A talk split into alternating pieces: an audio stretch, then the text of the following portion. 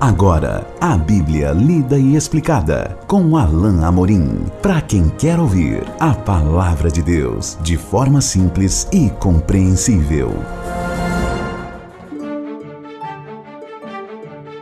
Olá, querido ouvinte, querida ouvinte. Nós estamos de volta com o programa A Bíblia Lida e Explicada.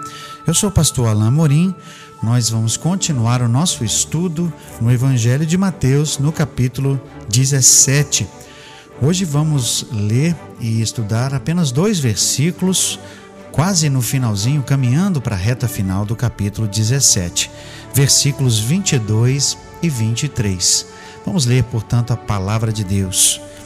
Reunidos eles na Galiléia, disse-lhes Jesus: o filho do homem está para ser entregue nas mãos dos homens, e estes o matarão, mas ao terceiro dia ressuscitará.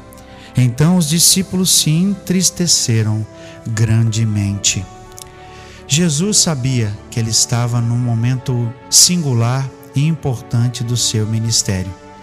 Jesus sempre teve consciência de tudo o que ele tinha que fazer e Jesus sempre soube tudo o que iria lhe acontecer. Jesus em nenhum momento se deixou levar pelas coisas dessa vida. Jesus jamais deixou se desviar e desviar o seu foco daquilo que era o seu propósito. Jesus sabia que a sua vida terminaria naquela via para o Gólgota. Jesus terminaria sua vida terrena na cruz e mais que isso, Jesus sabia que ele seria vitorioso sobre a morte. Jesus aqui então precisa alertar os seus discípulos para que uh, eles pudessem compreender no momento certo. Os discípulos aqui já vão começar a compreender que Jesus realmente está falando algo que, que é um prenúncio realmente do seu sofrimento e da sua morte. Parece que finalmente para os discípulos a ficha está começando a cair, embora certamente eles não pudessem conceber isso. Jesus aqui, de forma muito clara, muito específica, faz uma, uma predição, uma outra predição da sua morte, para que não houvesse dúvida de que o próprio Deus estava cumprindo o seu plano e que o próprio Jesus estava aqui seguindo a vontade do Pai e que o próprio Jesus, em todo o tempo, sabia exatamente o que iria acontecer e ele mesmo tinha controle de todas as coisas.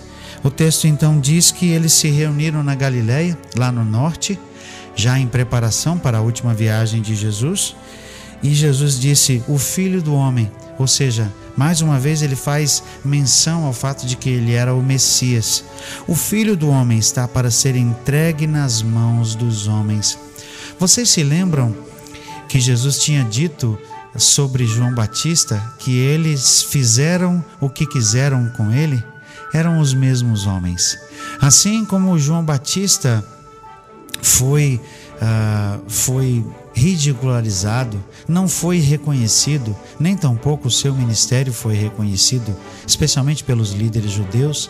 Assim também Jesus, incompreendido pelos líderes judeus, seria entregue a eles, e eles seriam como que seus algozes, e ele sofreria em suas mãos porque eles seriam instrumentos ou os instrumentos pelos quais Jesus seria inclusive levado à morte.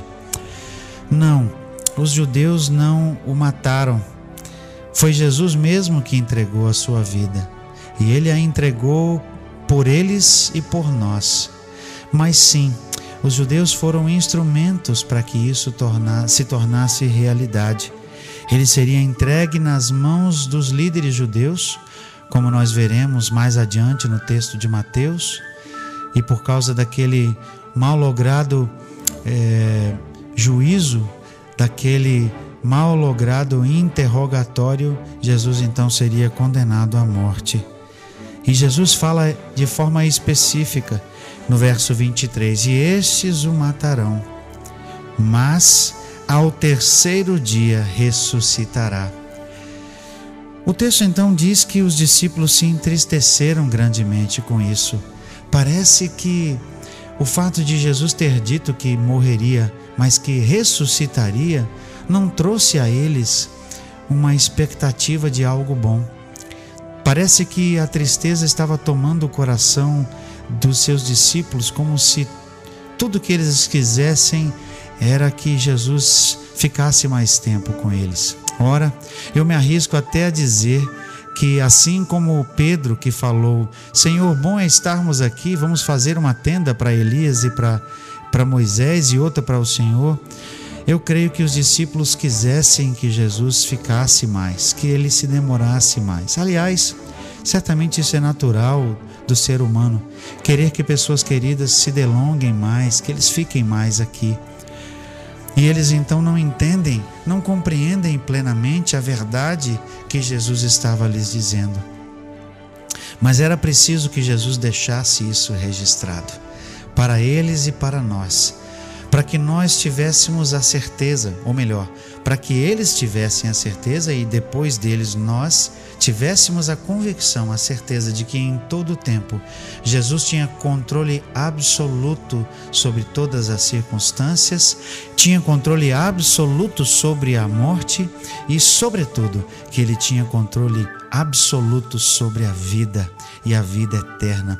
Jesus foi aquele que entregou a própria vida e, depois de três dias, pelo poder de Deus, ressuscitou, retomando a sua vida em suas próprias mãos e vivendo eternamente, como nós sabemos, porque ele vive até hoje. Ele predisse para que não houvesse nenhuma dúvida disso. Ele predisse a sua morte para que os discípulos pudessem compreender o real significado de seu sofrimento na cruz, para que seus discípulos pudessem compreender o motivo que levou que ele mesmo se deixasse entregar aos líderes judeus, porque em qualquer momento Jesus poderia impedir tudo aquilo. Em qualquer momento Jesus poderia dizer basta. Como ele mesmo falou no Getsemane, Pai, passa de mim esse cálice. Mas eu creio que Jesus, ao anunciar aqui o seu sofrimento e ao anunciar também a sua ressurreição, estava mais uma vez se submetendo ao plano do Pai. Estava mais uma vez anunciando a sua morte e a sua resignação e a sua concordância com o plano bendito de Deus de que ele deveria padecer, de que ele iria sofrer, mas que no final ele seria vitorioso. Amém? Que promessa maravilhosa nós temos hoje por causa da resignação de Jesus ao sofrer, na na, ao sofrer a morte na cruz por nós. Os discípulos, os discípulos certamente se entristeceram, mas eles depois se alegraram ao ver Jesus vivo e se alegraram com toda a promessa que veio por causa da sua vinda. Sim, a, a, a ida para a cruz era certa. Sim, o caminho para o Gólgota seria um caminho de tristeza. Sim, a sexta-feira estava vindo, mas logo o domingo de glória chegaria. E que alegria nós sentiríamos, que alegria nós sentimos hoje ao lembrar que por ter o controle absoluto de tudo em suas mãos, Jesus sairia dessa experiência vitorioso. Aleluia!